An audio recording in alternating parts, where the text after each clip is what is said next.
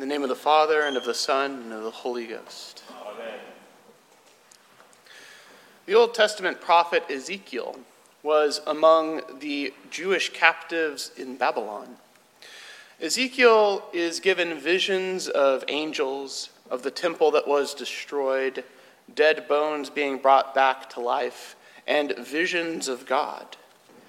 God declared Ezekiel to be a watchman over Israel to hear the words of the Lord and to warn Israel of their iniquity. Ezekiel's job was to make sure there was a remnant of the faithful among the captives who would one day return to rebuild the nation of Israel. In chapter 33 of Ezekiel's book, Ezekiel speaks to Israel about what God's criteria is for judgment. Ezekiel says there are two kinds of people the righteous person, who will be remembered for their righteousness, and the unrighteous person, who will be remembered for their evil. However, Ezekiel explains one is not stuck in either of these categories. If a righteous person falls from his righteousness and does evil, then all of his righteous deeds are forgotten, and only his evil deeds are remembered, and he will be judged for the evil deeds. This is why Israel, the once righteous people of God, are now sitting in Babylonian captivity. On the other hand, if an evil person turns from his iniquity and does what is right, his evil deeds will be forgotten, and what righteousness he has done will be remembered, and he shall live. Ezekiel points out, quote, Yet Israel says, The way of the Lord is not fair. What is fair in the eyes of Israel would be for God to consider the whole of what Israel has done before he passes down his judgment. For perhaps the good that Israel had done in the past would have been enough to make up for the evil they had done more recently. They see their current position as being unfair judgment.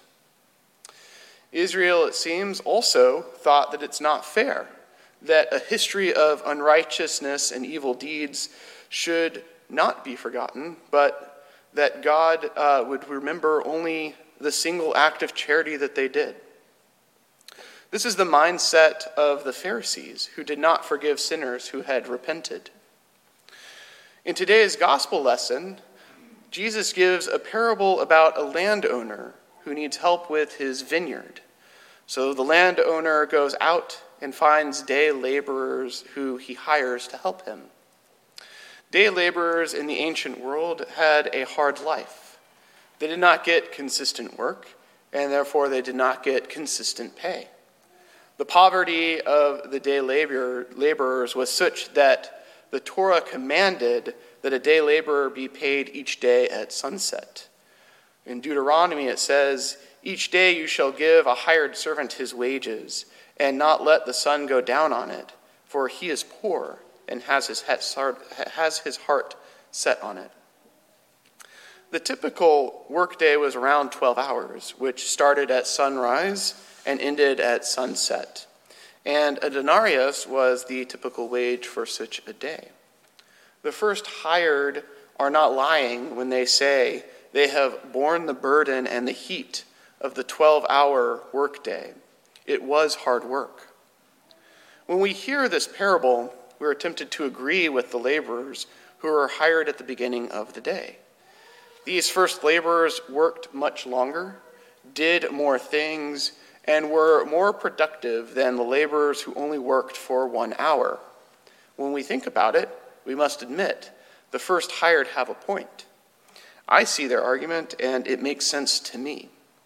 And the reason it makes sense is because we're thinking about the economics of what was done in the face of the scarcity of this world. We are doing the same thing Israel did in the time of Ezekiel. We are wanting God to see the list of good things we have done and to consider those things, for God to remember those things when He regards us. And if we have done more good things than bad things, then maybe will God maybe God will love us more than if we did more bad things than good things. But this is not how the kingdom of heaven works. God does not keep a log of all the good and bad things we do. He is not sitting up in heaven thinking to himself, Billy over there, he's done five bad things this week, but he did 12 good things, so Billy's doing pretty all right. The kingdom of heaven just does not work this way. The parable that Jesus tells us this morning and the point that Ezekiel is making to the captives of Israel is this God cares less about where we came from, and he cares more about where we are heading to. God cares about the trajectory our soul is taking. This is what the Pharisees get wrong about the gospel that God has no pleasure in the death of the wicked, but that the wicked turn from his way and live. This is why it was necessary for Israel to be sent into captivity. They were on a trajectory towards permanent idolatry. If God did not send them into captivity, there would not have been a faithful remnant to come back from Babylon to pave the way for the Messiah. That captivity changed the trajectory. It turned the evil Israel into a righteous one, dedicated to God. In the parable, the laborers are rewarded not for the work they have done, but for answering the call of the landowner and for being faithful to working in the vineyard until the end of the day. It is true that some of the laborers answered that call earlier and were faithful workers longer than others. But all the laborers were heading in the right direction by the end of the day, and therefore they are all rewarded. The fact that God is more interested in our soul's trajectory rather than keeping a running log, a running tally of our good and bad deeds, is a great comfort to us. It gives us space to concentrate on doing the right thing instead of being caught up in how we have failed. We are given space to mess up and for it to be okay. It is like a parent watching their child learn to walk. The child will trip, the child will fall down, and the child will not be able to take more than a step or two. But the parent remains non anxious because the parent knows the child is on the right trajectory to walking and will in time walk perfectly. We are the same way. We sin, we make mistakes, but God is our non anxious parent. He is not concerned because he knows we are on the right path, and one day we will be without sin. As St. Paul puts it, I am confident of this very thing, that he who has begun a good work in you will complete it until the day of Jesus Christ. As you can tell by the purple, it is getting to be that time of year. We're getting closer to Lent. And in fact, today is the first day of the season we call pre Lent. Pre Lent is two and a half weeks of time the church has given us to pray and make preparations that we might make this Lent a fruitful one. Pre Lent is a time we have to ponder the trajectories of our own spiritual journeys and to make changes to them. In our epistle, St. Paul writes, Therefore I run thus, not with uncertainty. Thus I fight, not as one who beats the air, but I discipline my body and bring it into subjection. The Holy Spirit is leading us into the spiritual arena and invites us to impose on ourselves a routine of spiritual disciplines so that our soul's strength might become greater. It is appropriate that we bear the burdens and the heat of the day in our labors. Lent provides us with a season of spiritual labor. Now is the time to spend in prayer, asking God to direct us in how to shape our Lenten disciplines. Remember, the goal of our disciplines is a right trajectory, not flawless success in keeping a fast. Martin Thornton exhorts Anglicans to construct a rule of life, a regimen of disciplines, such as setting aside specific times to pray, setting aside specific times in the week to fast focusing on keeping our daily offices of morning and evening prayer, going to Mass regularly, and spending time in prayer with God that is not strictly formal. When we build our schedule around prayer, we are truly centering our lives around God. Thornton also says rules should change from time to time to meet us where we are in life.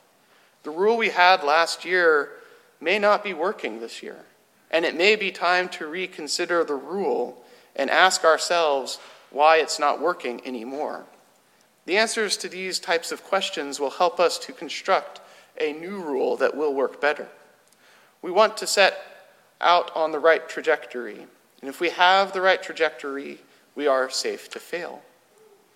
The point of a Lenten fast is not to perfectly keep it. Remember that God is not concerned with the list of our failures with a fast. The point of the fast is to aid the growth of our souls.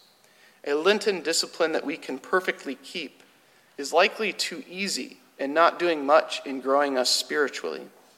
Likewise, a fast that is too rigorous, one that we aren't able to keep, also will not do anything to help us grow spiritually.